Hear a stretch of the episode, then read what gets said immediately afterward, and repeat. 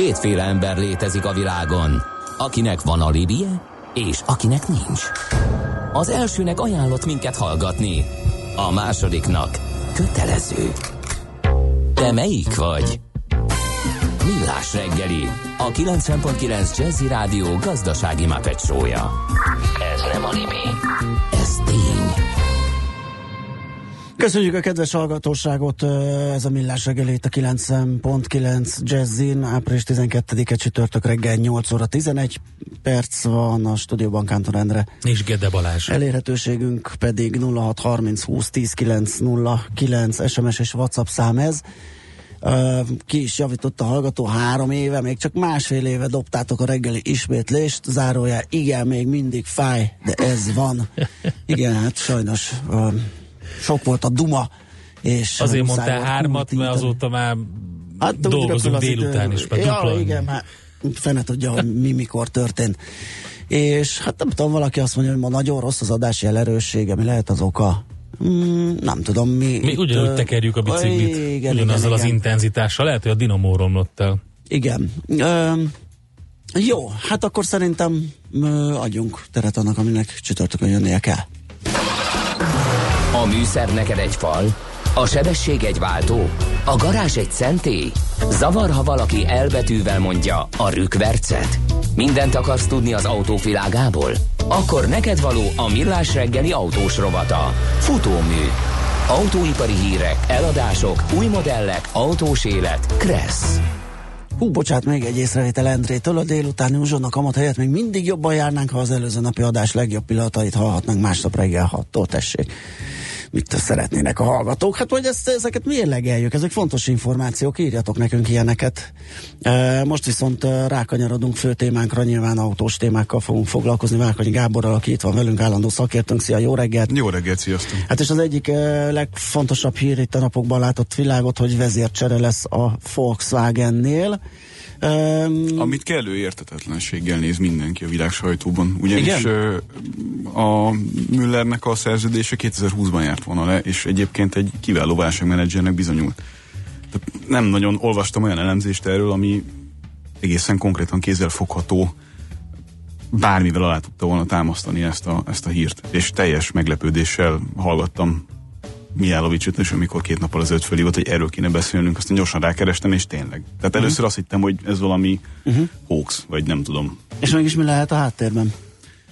Hát egyre tudok gondolni, hogy általában Volkswagen esetében, hogyha ilyen jellegű változások történnek, erős hatalmi harcok közepette kell azért egy ilyen koncernt ö, sinen tartani. Egyfelől politikai nyomás az, az rettenetesen nagy a német állam részéről, hiszen mégiscsak tulajdonos, igaz, hogy tartományi közvetettséggel, de tulajdonos. A szakszervezeti oldalon sem éppen egyszerű szorongatásnak vannak kitéve ezek a vezérek, és hát ugye ott van még a, a Porsche család is. Tehát uh-huh. egy, ilyen, egy ilyen nagyon-nagyon sok és pusztán, pusztán korporét oldalról az, hogy a dízel gyakorlatilag az minden dízel nyavajának a fókuszában, gyújtópontjában a, a, a kipattant dízelbotrány áll. Tehát nyilván az is a, a közvetlenül annak a kárai, az, hogy, hogy elkezdték piszkálni a dízeleket, az, hogy elkezdik kitiltani, az, hogy egyáltalán a, a dízelhajtás gyakorlatilag összeomlóban van. Igen, de ezt a Volkswagen egyébként ö, vicces módon kevésbé érinti, mint csomó konkurensét. Uh-huh. Tehát a Ugye, olvastunk több elemzést arról, meg talán be is számoltam erről az elmúlt ö, időszakban, hogy ö, valamilyen szinten nyilván minden autógyártót érinti, van, akit nagyon durván, van, akit kevésbé, de a Volkswagennek annyiféle technológiája van, olyan darabszámú van, és olyan ö, olyan diversifikált a portfóliója, hogy bár egyébként az emberek fejében nyilván összekötődött a dízel botránya a Volkswagen koncernnel, ezzel együtt egyébként őket viszonylag minimális mértékben érinti a dízeleknek a CO2 kibocsátási szempont, tehát flotta fogyasztási szempont ö, alapján kevésbé érinti a, a dízeleknek a, a részarány az eladott autók számában, a saját eladott autók számában. Amúgy meg persze, hát ö, eurómilliárdokat ö, égettek el ezzel a történettel, de hát Müller, ugye Matthias Müller a jelenlegi vezér, az után került a cég élére, hogy ez az egész kipattant. Sőt, azért is meglepő, mert hogy gyakorlatilag neki köszönhető ennek az egésznek az elsimítása, a koncernek a, ezen átlendítése, a rekordok elérése, a bevételi rekordok, meg föltornászása az autógyártónak a, az első helyre, meg egy csomó minden. Um, Igazából az volt a furcsa, hogy a, a befektetők reakciója az az volt, hogy rögtön emelkedett egy 5%-ot a részvény. De ilyen, és ez, ez mindig és egy ilyen klasszikus, ugye ez egy, ez egy klasszikus, hogy nem, tehát történt valami, nem egészen úgy történt valami, ahogy azt szerették volna, és tök mindegy, hogy ki volt az, aki ezt rendbe tette, tök mindegy, hogy lejár a mandátuma, csinálunk egy ilyen tankönyvszerű példát. Átstruktúráljuk a vezetést, leváltjuk a főnököt, örüljetek befektetők, mi megtettünk mindent, mint nagy tulajdonosok. De a befektetők szemszögéből nézve, vagy ha most szakmai befektetői szempontból nézzük, akkor azt gondolom, hogy Müllernek a, a az esetleges leváltása egyébként tehát még egyenlőre nem tartunk, tehát nem volt hivatalosan ilyen bejelentés, amennyire én tudom, uh-huh. legalábbis így csütörtök reggelig nem láttam ilyet, csak azt, hogy számos helyen cikkeztek arról, hogy ez fog következni a következő időszakban, tehát hogy, hogy meg fog történni ez a bejelentés. De, hogy a befektetői... De az, hogy, az, hogy átalakítják az egész struktúrát, Igen. azt közzétették. És azt is mondták, hogy személyi változások lesznek. Igen. És Igen. hogy felügyelőbizottság elnökének a pozícióját is érinthetik ezek. Igen. Igen, így van. Így van, és Her, uh, Dísz, azt hiszem Herbert Dísz. Dísz. Igen, a Dísz, így van. Aki egyébként klasszikus uh, karrierutat futott be, uh-huh. ugyanis ő is BMW-nél kezdte a, a menedzserkedést, és számos példát látunk arra az autóiparban egyébként, hogy a BMW az egy ilyen káderképzővé avanzsál. Tehát a legjobb menedzserek azok általában a BMW koncerntől, BMW nevelésűek, és utána kerülnek ide-oda. Nem, mint hogyha Volkswagennek nem lenne saját egyébként elég erős ilyen jellegű intézményesített rendszere, hiszen a VW koncerntől is rengeteg mindenki megy át jobbra-balra, de hogy a, a BMW menedzserek túltengése más cégek felügyelő bizottságában az, az tetten érhető, az látszik. Hát a német autógyártásban a BMW háttér az a vörös diploma. És akkor így lehet, lehet menni. Dísz egyébként híresen nagy cost killer. És ez... Aha, ez is érdekes. Igen, tehát őt azért hozták a Volkswagen ez a BMW-től, csak hogy megint visszamenjünk egy kicsit, és tágabb kontextusba helyezzük a kedves hallgatók számára, hogy hogy kerül ez a figura a Volkswagen koncernhez. Ugye néhány évvel ezelőtt már, sőt, hát már igazából sokadik éve, mert ez egy állandó építkezési területe a Volkswagen koncernnek, hogy, hogy a maga a márka, tehát az anyamárka nem hoz elég, nem hoz elég pénzt. Tehát a forgalom arányában nagyjából másfél-két százalékokat keresnek, ami azért nem nagy lóvé hogyha figyelembe veszük, hogy mennyi a befektetett energia. Ha azt nézzük, hogy egyébként abszolút értékben ez mennyi kes, akkor nyilván rettenetesen sok, de a, a cél az az volt, hogy, hogy a Volkswagen koncernen belül a Volkswagen márkának a profitabilitását jelentősen növel, növelni tudja az új menedzser, aki egyébként el is kezdte bizonyos értelemben áldásos tevékenységét, hiszen mit lehet ilyenkor tenni, főleg egy ilyen iszonyatosan széles termékpalettával rendelkező márkánál, nyilván az első dolog, mit teszel, az az, hogy észszerűsítesz. Tehát megnézed például azt, hogy tényleg kell-e mondjuk X típusú motor egy-egy autóhoz, vagy tényleg kell-e X mennyiségű felszereltség, amit össze-vissza lehet kombinálni, tényleg kell-e ennyi szín, tényleg kell-e ennyi De váltó. Kell. Nézd, erre azt tudom mondani, hogy Szerintem ez egy jelentős versenyelőnye a német autógyártásnak, hogy tudsz konfigurálgatni dolgokat, nem úgy, mint mondjuk a japánoknál, ahol azért még mindig, most ezek ilyen egyszerű um, általánosítások, és nyilván mindenki el fogja tudni mondani erre az ellenpéldákat is, de azért a, az alapgondolkodás az úgy néz ki, hogy attól prémiumba hajló valami, vagy prémium, mert te azt személyre tudod szabni, és egyébként, hogyha egy adott típusból te szeretnél gyengétől, a nagyon erősig, kéziváltóstól, az automatáig, összkeréktől, a nem összkerékig, mindent, akkor azt neked kínálni tudja az adott cég.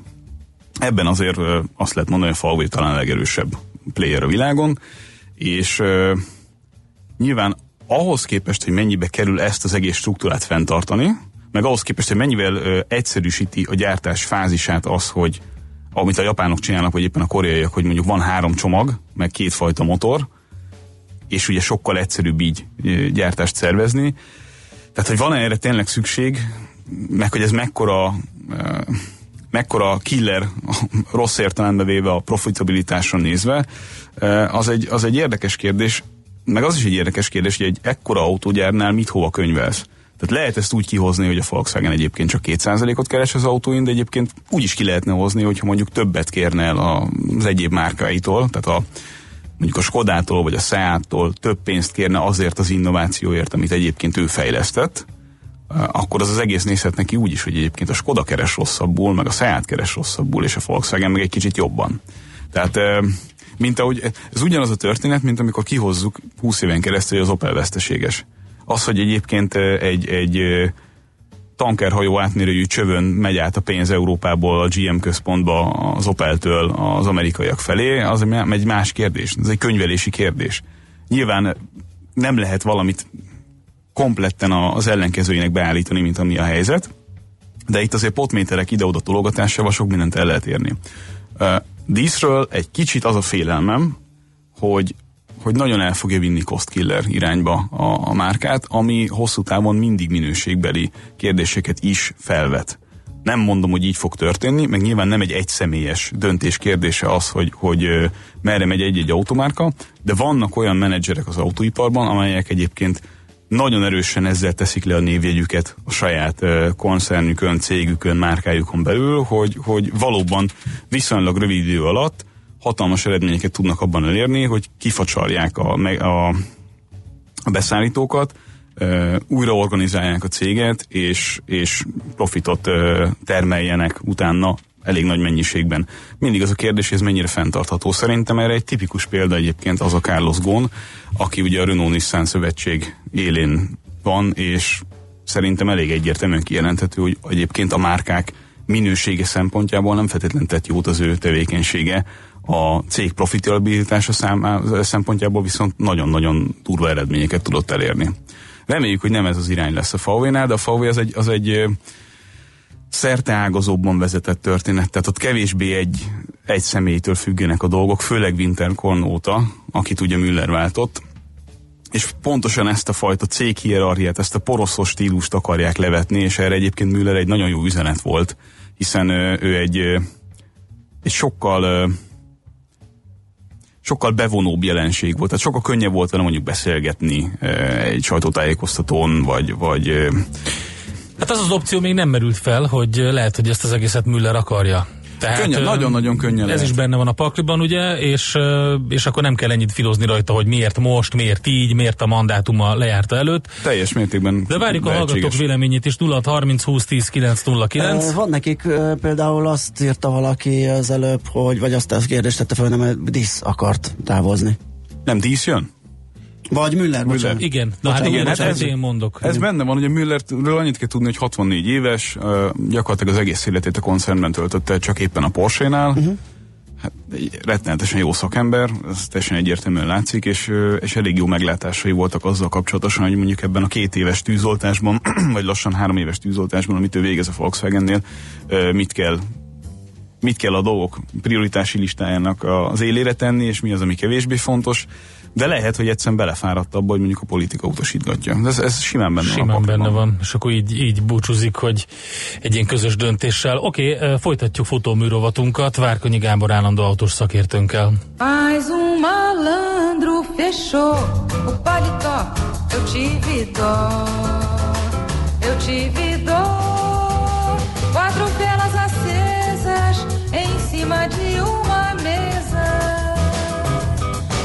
uma subscrição para ser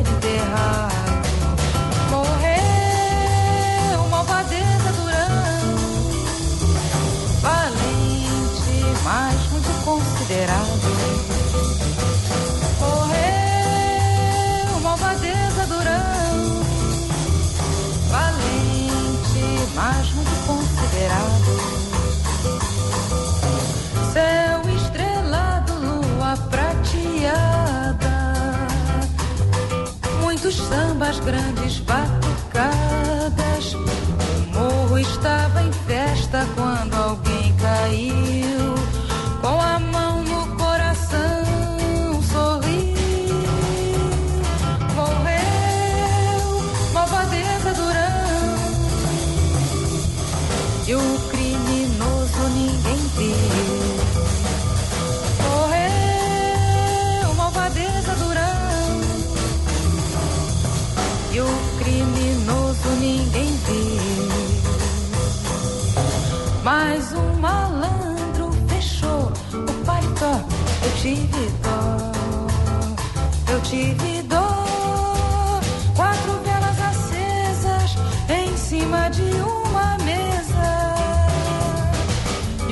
inscrição.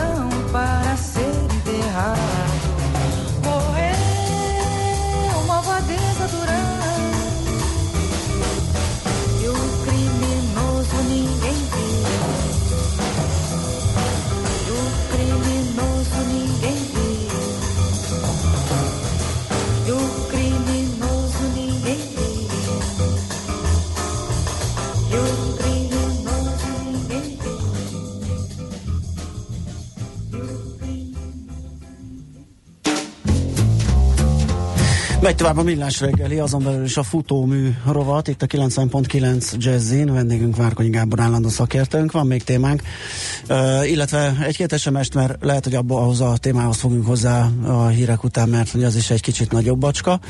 Azt mondja, hogy uh, azt mondja, hogy attól prémium, hogy külön konfigurálható a hátsó mm, motoros ablak emelő. Ez egyébként így van. Én értem az iróniát az SMS-ben, és teljesen egyet is értek vele, de igen, ettől prémium, hogy, hogy nem háromféle felszereltségi csomagot lehet kapni, hanem hogyha neked az a, nem tudom, az a kereted és az a fontos számodra, hogy legyen egy alapautód, de mindenképpen akarsz bele egy xenonfényszórót, akkor ezt meg fogják neked csinálni.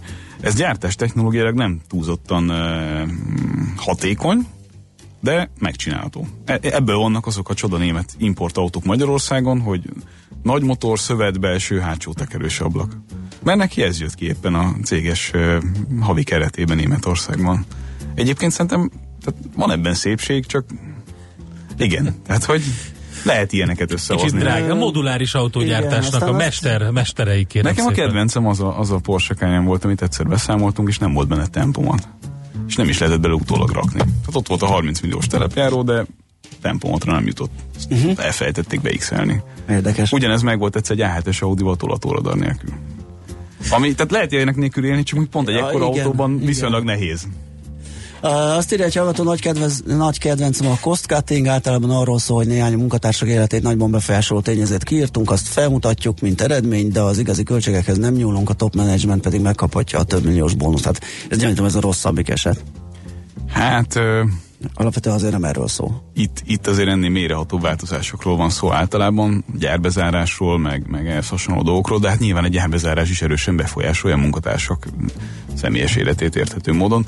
Arra az SMS-re reagálva meg, aki szerint túlzottan sok idegen szót használok. Igen, a killer az valóban így van, nem, nem kéne post-killert mondanom, de Igen, üzenem amikor- az egyébként roppant mód kedvelt kár expert kollégának, killer player nem vagyok nagy magyarkodó, de azért erre létezik magyar kifejezés. teljes mértékben egyetértek. műsor, írja Péter Parker. Elnézést kérek, csak amikor, amikor napokat töltesz azzal, hogy különböző külföldi sajtó orgánumokban olvasod a dolgokat, akkor valahogy annyira rááll az agyat, hogy igen, de nem, nem kéne. Úgyhogy igen, meg elnézést. Szerelők ott hagyják a céget sokan. Mármint itt a Volkswagenre gondol, gondolom. Hát azt nem tudom, hogy mire gondol. Őszintén szólva, szerintem ennek ehhez nem nagyon van köze. A, a Egy szójáték, díszpinty. Hol a Mihálovics? Lehet, hogy ő írta. Um, jó. Akkor ennyi, amit Ennyi látok, illetve, illetve a Whatsappot még, bocsánat, megnézem. Uh, itt is vannak. Azt mondja, amilyen autót kinéztem, azt csak bőrrel lehet rendelni, pedig ki nem állhatom. Miért nem kérhetem plüssel? A bőr télen hideg, nyáron ragad. Miért is jó? Mert szép. Ennyi, de például ez tipikusan egy olyan dolog, amit egy Hát falvéban... akkor ragad, ha bőr érint bőrt. Igen. Ha, de akkor nagyon. De, A Na megoldás az, hogy ö, klimatizált ülést kell kérni opcióként, ami egy, na tessék, én még egy X. az egy, az egy, az egy nagyon jó extra egyébként. Szerintem adjunk teret uh, Schmidt Andi rövid híreinek, és akkor uh, utána marad bőven tér a beszélgetésre még. Itt lesz velünk továbbra is Várkonyi Gábor állandó szakértőnk, és arról beszélgettünk kicsit ilyen párhuzamot vonva, hogy a dízeleket elkezdik kitilta, kitiltani a nagyvárosok uh, belső köréből, a belvárosokból, holott azért lehetne máshol is ügyködni, például a tengeri vagy folyami hajózást rendbe tenni környezetvédelmi szempontból, mert azok önmagában Károsabbak. véve egy-egy jármű nagyon sok autó káros anyag kibocsátásával bírnak, úgyhogy erről lesz szó majd a hírek után. Műsorunkban termék megjelenítést hallhattak. Éppen külföldre készülsz vállalkozásoddal? Szeretnéd tudni hol, hogyan és mennyit kell adózni? Ismerd meg a világországainak adózási sajátosságait a Millás reggeli világjáró adó rovatával minden hétfőn reggel 8 és fél 9 között. Az adóvilág rovat támogatója a BDO Magyarország Kft. Könyvvizsgálat, könyvelés, adótanácsadás. Mert semmi sem biztos, csak az adó. Valahol még az sem. Reklám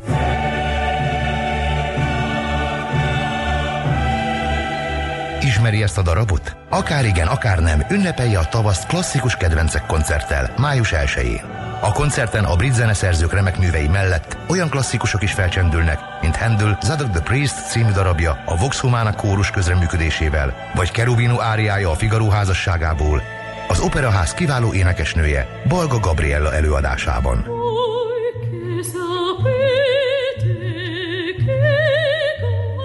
Jegyek már kaphatók a jegy.hu és az odz.hu weboldalakon. A koncert támogatója a Brit Nagykövetség. Új Toyota CHR. Szeretem, mert lendületbe hoz. Mert szeret feltűnni. És mert jó érzés vezetni. Szeretem, mert ellenállhatatlan. És hogy megfordulnak utána az utcán. Már az első találkozásunkkor magával ragadott. Szeretem, mert Toyota. Szeretem, mert hibrid. Keresse áprilisban kiemelt hibrid ajánlatainkat, akár 1 millió forint kedvezménnyel és 0% THM-mel. Reklámot hallottak. Rövid hírek a 90.9 Jazzin. A pártok megkapták a szavazóköri jegyzőkönyveket, közölte a Nemzeti Választási Iroda elnöke. Pál Filona elmondta, 16 óráig tekinthették meg a választópolgárok és a pártok a helyi választási irodák szavazóköri jegyzőkönyveit. A beszkennelt dokumentumokat pedig a pártok össze tudják hasonlítani a nemzeti választási rendszerben között előzetes eredményekkel, illetve saját delegáltjaik helyi jegyzőkönyveivel. Az MSZP elnöke, a DK és a Jobbik is jelezte, hogy nyilvánossá teszi a jegyzőkönyveket. Az MSZP távozó elnöke azt javasolja, hogy pártja és a párbeszéd frakciószövetségként dolgozzon az országgyűlésben, és közösen induljon az európai parlamenti választásokon. Molnár Gyula szerint létre kell hozniuk egy mozgalmat, amely vonzó lehet a kis településeken lakóknak és az értelmiségieknek is.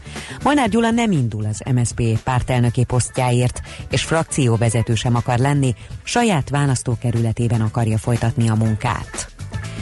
Megkezdődött az allergia szezon, míg az elmúlt hetekben a mogyoró, a nyír, a is és a tölgy okozhatott allergiás tüneteket, addig áprilistól júniusig elsősorban a pázsitfüvek és a különböző gabonafélék jelenthetnek gondot az arra érzékenyeknek. A szakemberek arra hívták fel a figyelmet, hogy a gyógyszereket már a tünetek megjelenése előtt értemes szedni. Sokat buktak az oroszok a szankciókkal. A leggazdagabb orosz üzletemberek 16 milliárd dollárnak megfelelő összeget vesztettek a tőzsdén a múlt hétvégén meghirdetett amerikai szankciók miatt. A moszkvai tőzsdén sok nagyvállalat részvénye 10-20 százalékkal esett.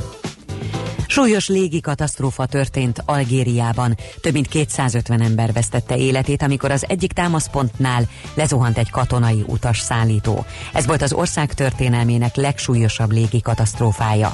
Elképzelhető, hogy a megengedettnél jóval többen voltak az orosz gyártmányú gépen. Az algír államfő háromnapos gyászt rendelt el az áldozatok emlékére. Egyelőre azt még nem tudni, hogy mi okozta a katasztrófát. Délelőtt még sok lesz a napsütés, délután viszont nyugaton egyre több helyen lehetnek záporok, zivatarok, Budapestre esőt nem jósolnak, szinte nyárias időnk lesz, 25 fok körüli értékeket mérhetünk a mai napon. A hírszerkesztőt Schmidt-Tandit hallották, friss hírek, legközelebb fél óra múlva. Budapest legfrissebb közlekedési hírei, itt a 90.9 jazz jó reggelt kívánok! Baleset nehezíti a közlekedést a Szentendrei úton befelé a Pók utcánál. Tart a műszaki mentés Újpesten, a Baros utcában, az irányi Dániel utcánál. Emiatt terelve közlekedik a 30-as és a 30A jelzésű autóbusz. Nem érintik a Megyeri út, Fóti út és a Baros utca, Fóti út megállót.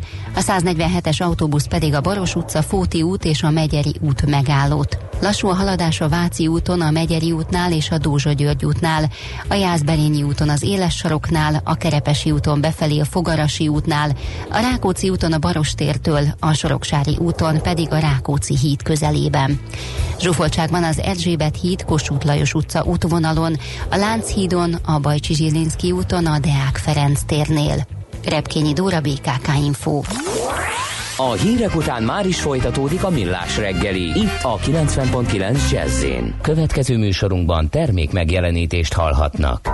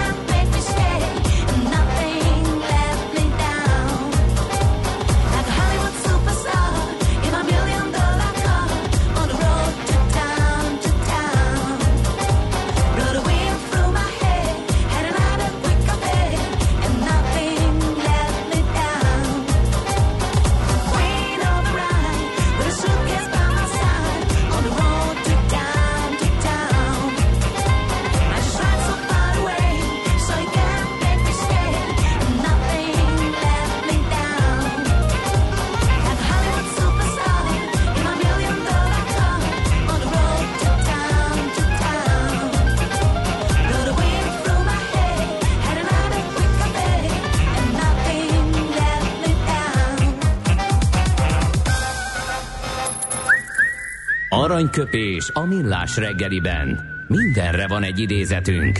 Ez megspórolja az eredeti gondolatokat. De nem mind arany, ami fényli.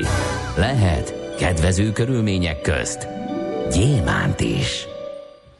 Tom Clancy, amerikai író, az egyik mai születésnaposunk, 1947-ben született, ő már eh, hunyt talán 2013-ban. Uh, ilyen kémes katonás történetek szerzője, többek között a, a támadás a Vörös Októberre, meg a férfias játékok is. Igen, hiszem, igen, ez egy nagyon jó sorozat volt egyébként, elég sok mindent meg lehetett érteni Mhm. a világ politikai berendezkedéséből. Hát lehet, hogy egyre aktuálisabb lesz megint Tom Ja, Clancy-t igen. előkapni Át és olvasgatni. Ezeket bizony. Azt mondta egy alkalommal, kétféle ember van, az egyik, akinek el kell mondani, a másik magától is rájön. Aranyköpés hangzott el a millás reggeliben. Ne feledd, tanulni ezüst, megjegyezni arany. Visszakapcsolunk kettesbe, és adunk egy kövér gázfröccsöt. Autóipari hírek, eladások, új modellek, autós élet, kressz, és ne felejts el indexelni. Folytatódik a futómű, a millás reggeli autós rovata. Hogy mennyi mocskot okádnak a hajók, arról fogunk majd beszélni Várkonyi Gáborral, de előbb van itt egy SMS, ha annyira nyereséges volt az Opel, hogy hajóval hordta el a pénzt a GM, akkor vajon miért adták el a PSA-nak? Városi legenda, ez, amit a volt Opel menedzserek terjesztenek. Én nem azt mondtam, hogy ennyire nyereséges volt, én azt mondtam, hogy lehetett tologatni úgy a potmétert, hogy ez kijöjjön úgy, hogy nagyon veszteséges, Aha. Meg úgy is lehetett volna, hogy egy kicsit kevésbé durván jön ki az a végén, hogy egyébként Mhm. Tehát nem fizették ki azokat a licenszeket, amiket egyébként itt fejlesztettek le Európában. Vagyis le, nem azon az áron, amennyibe ezek a fejlesztések Aha. kerültek. Az, hogy az Opel egyébként alapvetően strukturálisan nem egy, tehát egy szanálni való cég, az semmi vita nincs ebben, tehát nem véletlenül jutott oda, sajnos ahova jutott, de hát reméljük, hogy, hogy az új szövetségben majd amellett, hogy persze egy pár gyárat kénytelenek lesznek bezárni, de azért tovább fog élni az Opel. Na igen, Na nézzük, hajó. ez nagyon fontos, igen, a hajók, már, már csak azért is, mert hogyha párhuzamba állítjuk, és készült is egy szakdolgozat erről, ugye a dízel stoppal, akkor szinte eltörpül az, amit a dízelesek ö, szennyező, szennyező anyagként a, a levegőbe bocsátanak, a hajóknál, ha elkezdték volna, akkor nagyobbat lehetett volna lépni. Én azzal nem értek egyet, hogy nincs értelme a dízel stoppnak, de jó lenne előszedni ezeket a nagy monstrumokat, mert itt, itt, itt óriási lépés lehet ten- tenni. Hát, a, valóban a CO2 zöldülés kibocsátás a legfontosabb kérdés a világon, akkor, ahogy már sokszor mondottam, szerintem először a repülést kéne egy kicsit megmagyarózni, mert egy emberre vetített CO2 kibocsátás bármilyen repülőn Ács Gábornak akkora a lábnyoma e tekintetben, hogy Igen. Nem férne el egy focipályán. bármeddig, bár mekkora kötcentés autóval közlekedhetne élete végéig, hogy soha többet nem repülne és ökológiai lábnyomot néznénk, de ezt, ezt is tegyük félre egy pillanatra. Én először, amikor láttam azt az adatot, hogy, hogy egy ilyen, hogy mondják ezt az ilyen luxus szálloda hajó, ami a földközi tengeren, mi, mi ennek a hát magyar, az. Amiben így tényleg több ezer ember befér, és Azt akkor hiszem nincsen egy szavas Luxushajó. luxus- csinálod, a, csinálod aktívan a semmit, és 5 kilóval nehezebben jössz ki. És együtt utazol a svéd napozó, olimpiai napozó válogatottal. Na igen. Igen. szóval ezek a hajók, ezek a Akkor azért nem eredménytelen az az utazás. Na, Igen, kikapcsolódási, vagy nem tudom, rekreációs ö, célra kitalált hajók, ezek darabonként, tehát egy darab ilyen, az egy millió. Nem ez elírás. biztos, hogy jól ne, ne, nagyon sokszor elkezdtem, egy millió. Nagyon sokszor elolvastam. Igen. Nem elírás. Nagyon sok helyen, nagyon sokszor elolvasva. De tényleg meg, több helyről megerősített forrásként. Tehát egy millió modern dízelautónak a, a károsanyag kibocsátása felel meg napi szinten annak, amit egy darab ilyen hajó kibocsát, és ennek egyébként többek között az az oka, hogy ugye ezek, ezek nem finomított olajjal működnek, uh-huh. és semmilyen kipufogó gázkezelésük nincs. Nulla. Hát, ö, igen, azt ugye... És ez, ez csak a földközi tengeres sztori, de amiről egyébként ez a master ö, munka, vagy hogy mondják ezt? Diplomamunka, bocsánat. Igen. Hát, ö, Hogy mondani? Látod, most már most teljesen bele kabajodok itt. Figyelj, mindjárt olyat kapsz. Beszélj angolul, vagy németül egy kicsit, és akkor... Igen, tehát, hogy amiről ez a diplomunka szól, és amit a német sajtó nagyon fölkapott, az az, hogy a Rajna menti városoknál, hogyha gyakorlatilag egyik napról a másikra minden dízelautót leraknának, akkor sem lenne jelentős különbség a, azokban a károsanyag kibocsátási ö, szintekben, amelyek miatt egyébként a dízeleket ö, támadják, hiszen a az a fajta folyami hajózás, ami ott van, ami ugye hasonló alapokon nyugszik, tehát nem nagyon van kezelt ö, kipufogógáz Aha. ezeknek a hajóknak, ez szétszennyezi azt a, azt a környezetet, azt a közvetlen környezetet, amiben ők ott közlekednek. Tehát De nem is dolgoznak valami alternatíván? Tehát én értem, hogy a dízel De az és dolgoznak és- alternatíván, ö, különböző önvezető elektromos hajókat próbálnak bevezetni, a Dánoknál már tesztelték, de csak rövid szakaszon tudják működtetni Jó, ez egyelőre. jó, de valami olyan irány kéne, ami nem száz év múlva lesz belőle. és Valóban, valóban valami. olyan irány kéne. Hát akkor nagyon sok ember hát kell. igen, amit említesz, Akit a a repülő- robotikával felszabadítanak, az majd tekerheti a biciklit a hajók fedélzetén. Igen, a másik a repülő, repülőgépek, ugye, amikor az Eurocontrolnak volt az a leállása pár héttel uh-huh. ezelőtt, ugye, és azt mondták, hogy a járatok felét uh-huh. érintik a késések. Az akkor hirtelen jelent- megláttad a napot? Hirtelen nem a napot láttam, meg épp a sötétség borult rám, mert akkor derült ki, hogy Európában naponta 39 ezer járat van. Igen. 39 ezer, és ez csak Európa. Igen, igen. Tehát ö, nagyon Szóval- kényelmesen felszállunk a, a repülőre, meg vásároljuk a, az olcsó jegyet, és örülünk, hogy eljutottunk az ide-oda, de Iszonyatosan pusztító. környezetkárosító, és mielőtt megint megkapnám az SMS-eket, hogy én autolobbista vagyok, én vállalom, tehát hogy igen, tehát én, én, én az autókat szeretem, viszont azt nem szeretem látni, hogy lényegesen nagyobb, hogy mondjam, vagy lényegesen rosszabb a híre az autózásnak, és lényegesen inkább van az emberek fejében összekötve az autózás káros hatása a környezetre. Hát mert azt érzi. Hát meg azt látja, meg az lá, Látja, érzi, a repülő ott megy fönn. Igen, meg a hajó az a tengeren megy, és, és a kettő együtt az mondjuk hogy a kétharmadát adja ki annak, ami a problémát okozza. Mhm.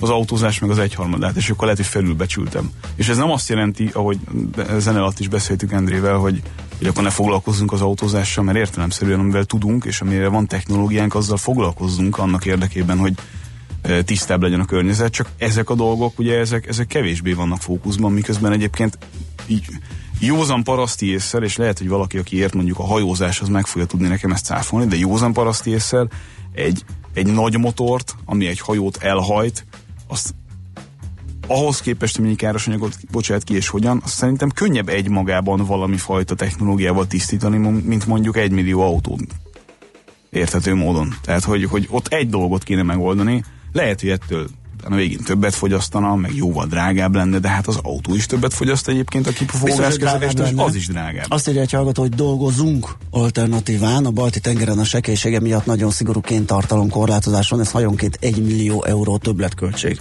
Autónként meg 2-3 ezer euró többletköltség az, ami most következni fog euró mondjuk 6-ról 7-re. Tehát ezen írják ki például a dízeleket kis autókban, ami egyébként teljes mértékben egyetértek, semmi szükség nincs rá. Csak hogy, hogy azt lássuk, hogy mi pénzekbe kerül. Jó, hogy még egy szó a dízelparáról, és mint kereskedő ö, kérdezem, mert beszélgettem egy másik kereskedő ismerősömmel, hogy már van hatása ennek a ö, dízel dolognak. Ő ar, az arról számolt be, hogy ömlenek hozzá az eladó dízelautók, és ö, olyan sok van, hogy és nagy, nő a kereslet a benzinesre, hogy gyakorlatilag az már elkezdte emelni a használt benzinesek árát. Abszolút, abszolút, tehát ezt én is tapasztalom évek óta a, a saját munkámban, hogy, hogy a benzines autót lényegesen könnyebb, már-már hisztériaszerűen könnyebb eladni. Tehát akkor, amikor azonos típusról beszélve azt látjuk, hogy három évvel fiatalabbat lehet megvenni dízelből, de mégis mindenki inkább az öreg benzinest keresi, annak az értelmét én annyira nagyon nem látom. Tehát, Hát valahol logikus emberi reakció, főleg, hogyha nagyon nagy mélységben nem ért hozzá. Ő azt látja csak, hogy rákölt egy, másfél, két, három millió, tök mindegy, mennyire megveszi azt, a- azt a használtdízet, és nem látja azt, hogy tehát olyan gyors, felgyorsultak az események, hogy hogyha ő ül benne két-három évig, akkor azt egyáltalán el tudja adni, nem hogy, nem, hogy mennyit De miért ne értékéből. eladni? Tehát, Ne- hogy a, de- a világ azért nem úgy működik, hogy, hogy legyártunk valamit 98 százalék, na jó, nem, legyünk reálisak, mondjuk egy középkategóriás autónál 80-85 százalékos dízel penetrációval, és akkor ezek az autók már egyik napról a másikra eltűnnek, mert éppen a sajtó megírta, hogy dízel hisztéria van. De ennél ez egy picit bonyolultabban működnek a dolgok. Jött egy csomó észrevétel, sziasztok a Dunán is sok turista hajó ontja magából a fekete füstöt, szoktam is sajnálni szegény koreai turistákat, ezt is kéne szabályozni. Aztán Carbon Footprint az EasyJetnél Jetnél vásárolhatsz egy egyhez hozzájárulást, ami az utat hosszával arányos összeg, és amiből azt hiszem fákat ültetnek. Kíváncsi volnék, hogy volt-e már rajtam kívül olyan majom, aki már beklikkelte valaha is, meg hogy hol van az erdőnk, Ezt majd megkérdezzük a fapodos gurunkat is, hogy ő vásárolta már ilyet. Mennyi egy repülő egy utas kilométerre eső fogyasztása? Ezt nem tudom pontosan megmondani, azt viszont tudom, és ez beleégett az agyamba, ez a, ez a, ez a párhuzam, hogy egy szesel oda-vissza Európából az annyi, mint hogyha egész évben S osztályra közlekednél. Uh-huh. Ami ugye nem egy pici autó. Igen. Egyébként ez csalóka lehet, hogyha itt valami jó eredmény jön ki, mert nyilván az olcsó repülés egyre több embert vonz, tehát lehet, ki, ki lehet mutatni, hogy esetleg az egy utasra eső az kicsike, de azért ez olyan tömeges, hogy amit itt mondtunk is, De egyébként nem 39 kicsike. járat per nap, ezt nem, nem tudom, nem Na, látom számokat, de nem. utána fogunk nézni, de, de, de attól még mi nem leszünk megmentve ö, szennyeződés tekintetében. Gábor, köszi szépen, hogy ismét eljöttél hozzánk. Jövő. További jó munkát, szép napot, szia! Sziasztok! Párkonyi Gábor állandó autós szakértő volt itt a stúdióban.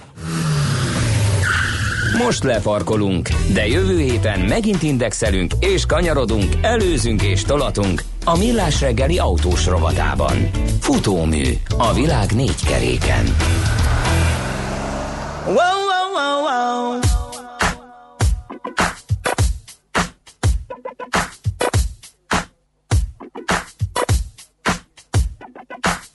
Bang, bang, feel the killer lead whiz on past, miss my head. Left turn, watch the crimson flow. Brother man on the floor. Ching, ching, ching, let the dollars go. Cause life ain't messing around no more. Stone cold when they knock me out in the black of night. I heard them shouting,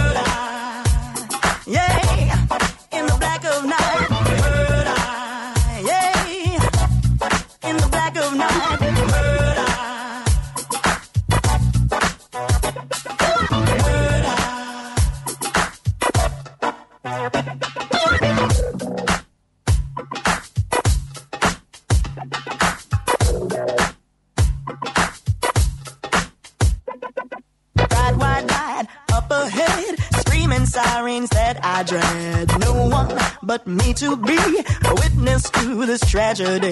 Brother man with open eyes, single tear that he cries. Smiles at me and stands up tall in the black of night. I heard him shouting,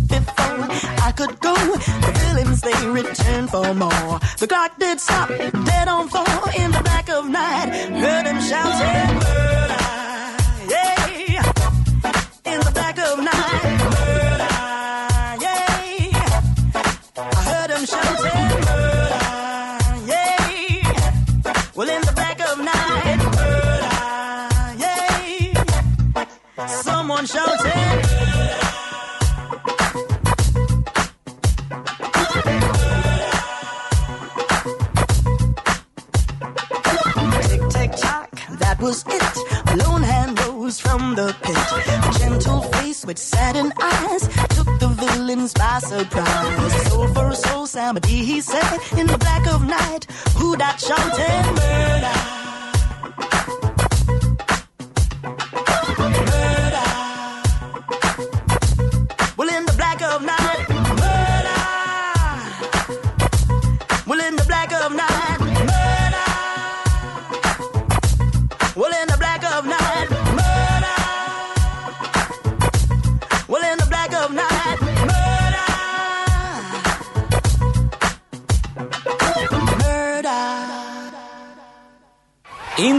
Nemzetközi részvénymustra. A megmérettetésen jelen vannak többek között az óriási közműcégek, nagyotugró biotech vállalatok, fürge IT társaságok, na és persze a válság sújtotta lemaradók. Az esélyekről szakértőinket kérdezzük. Kapcsoljuk a stúdiót.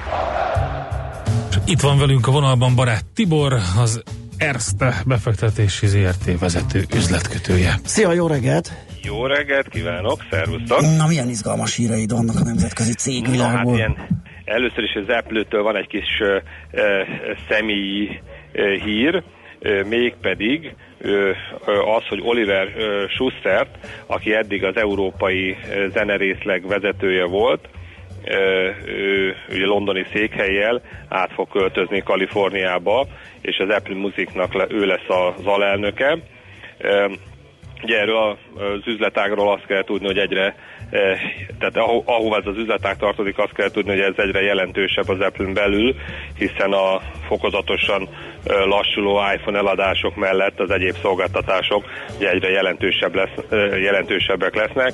Schuster egyébként eh, 2004-ben kezdett az Apple-nél eh, eh, dolgozni, Eh, ő vezette be Európában az iTunes-t, és közvetlenül Edik Júnak fog jelenteni.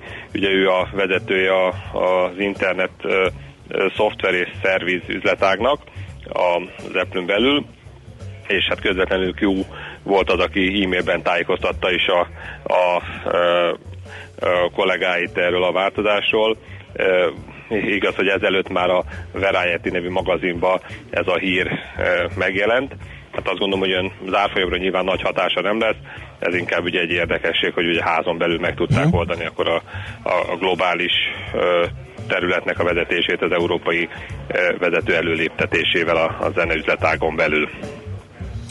Tehát hogy ő volt mondjuk az Apple, és akkor egy érdek, ennél szerintem egy kicsit érdekesebb hír, hogy egy Goldman Sachs-os minősítés a, a Teslával kapcsolatban. Ugye itt a Teslával kapcsolatban ugye az elég széles ö, ö, palettán mozognak a várakozások, vannak ugye az abszolút Meg most már az ár is. meg, meg az ár is jókat mozog. Na most ugye, e, ugye ami érdekes, hogy a, a, a befektetők azok után, hogy a, az elmúlt e, héten ugye a, a, két, a harmadik negyedév utolsó hetének e, értékesítési darabszáma az elmaradt a, a korábbi prognosztizától, ugye 2020 lett a 2500 helyett. Ennek ellenére ugye mégis e, visszanyertek valamennyit ugye a, a, a bizalmukból ez ugye a befektetőkre igaz, nem úgy a, az elemzőkre, akik ugye rosszabbnak látják a, a, a cégnek a jövőképét.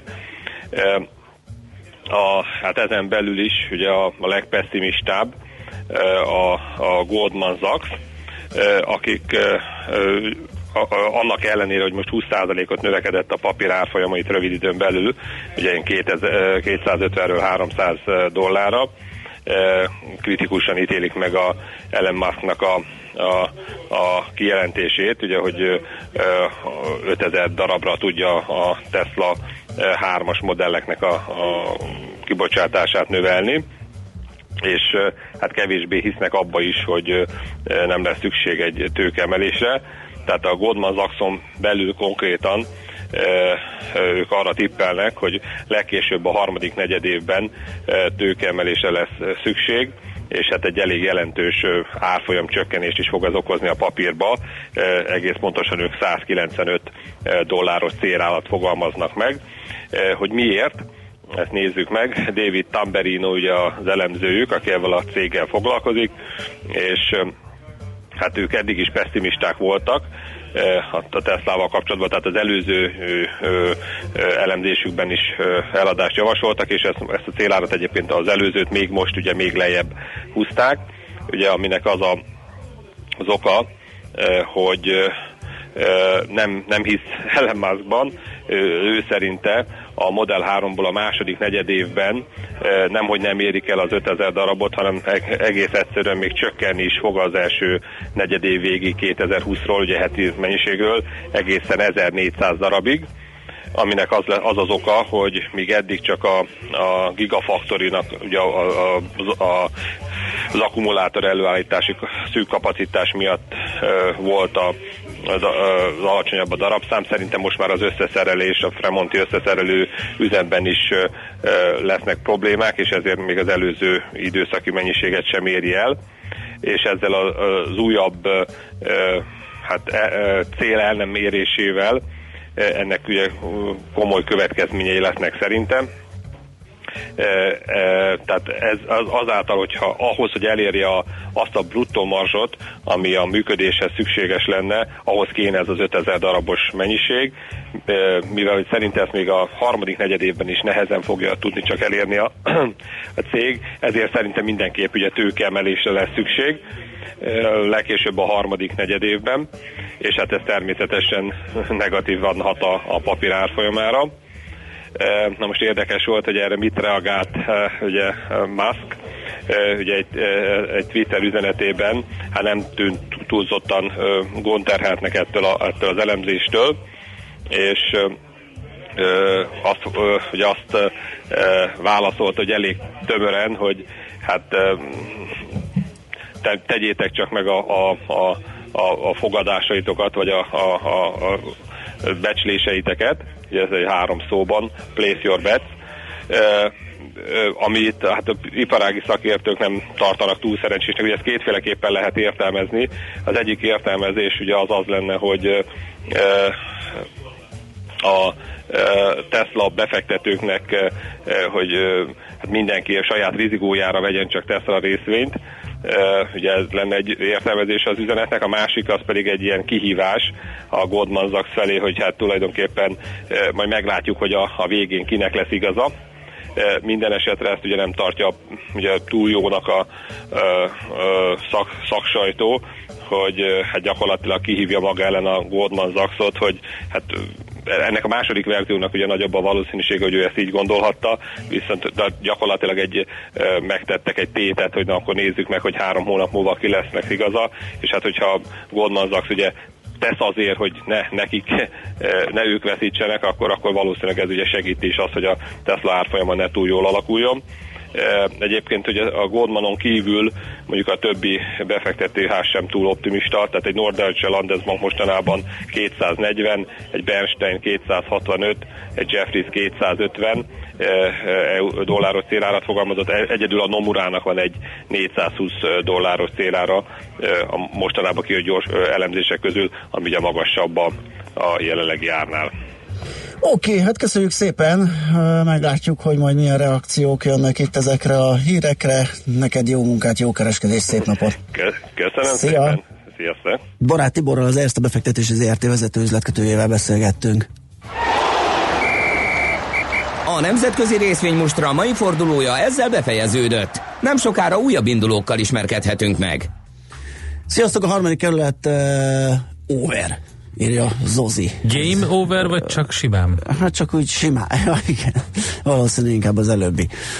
Uh, azt kérdezi egy hallgatós, az hogy jön ki, hogy egy nem fapados is tudja annyiért adni a jegyet, amennyiből telekocsival sem lehet akkor a távolságra elég benzint venni, és akkor még vannak egyéb költségek is. Hát ez ugye ez a modell úgy működik, hogy nem ez, egy, ilyen áron töltik a repülőt, tehát ott is vannak drágább és olcsóbb jegyek, és amikor bizonyos algoritmusok alapján meg látszik, hogy a töltöttség elkezd leesni, vagy a kereslet, akkor leviszik a jegyet, egyet-kettőt eladnak gyorsan vissza. Igen, meg van egy, az átlag van egy olyan, olyan hogy... számolás is, hogy azzal a súlynövekedéssel még megéri-e ugye annyira adni egyet, amennyit uh-huh. egy uh, utas jelent, van egy szint, ahol nem éri meg, meg egy csomó mindent hozzászámolnak, még járulékos költségeket és a többi, tehát nem egy, nem egy egyszerű folyamat ezt kikalkulálni. Igen, aztán kedves hallgató küldött egy linket, a How Stuff works van egy számítás, hogy egy nemzetközi repülőjárat mennyit fogyaszt egy utazás során, Hát nekem kicsit elnagyoltak a számítások, kapásból úgy számol, hogy Boeing 747-es, tehát ilyen nincs. Tehát ott van még utána egy típus szám, és 400-tól 500-ig van a, a, a, a befogadó képessége, sőt lehet, hogy kisebb is van. Ha, ha egyértelműen 500 emberrel számol, ott kijön, hogy egy mérföld egy mérföld, vagy 100 mérföldet egy gallon üzemanyaggal tesz meg, tehát durván 160 kilométert 3,7 liter üzemanyaggal, egy autót pedig azt mondja, hogy a tipikus autó üzemanyagfogyasztás az meg, hogy 25 mérföld per gallon, az ugye 160 kilométerre lenne 4 gallon, vagyis 14 liter durván, hát jó talán. Szóval a lényeg az, hogy a négy ember per autótól van pariba az egyfőre jutó üzemanyag felhasználás. Így lehet körülbelül összehasonlítani a És dolgokat. de azt még tegyük hozzá, hogy mindezt meg lehet tenni autóval is, meg hajóval is ezt az utat, csak három hét. Igen, igen, igen, egyébként az, a, az az utolsó üzenet, hogy nem rossz főleg, hogyha figyelembe veszük, hogy egy 747-es ö, 550 mérföld per órával, vagyis 900 km per órával utazik. Na hát ennyit a számításokról, Smitani ismét itt van friss hírekkel, elmondja nektek, aztán jönk vissza.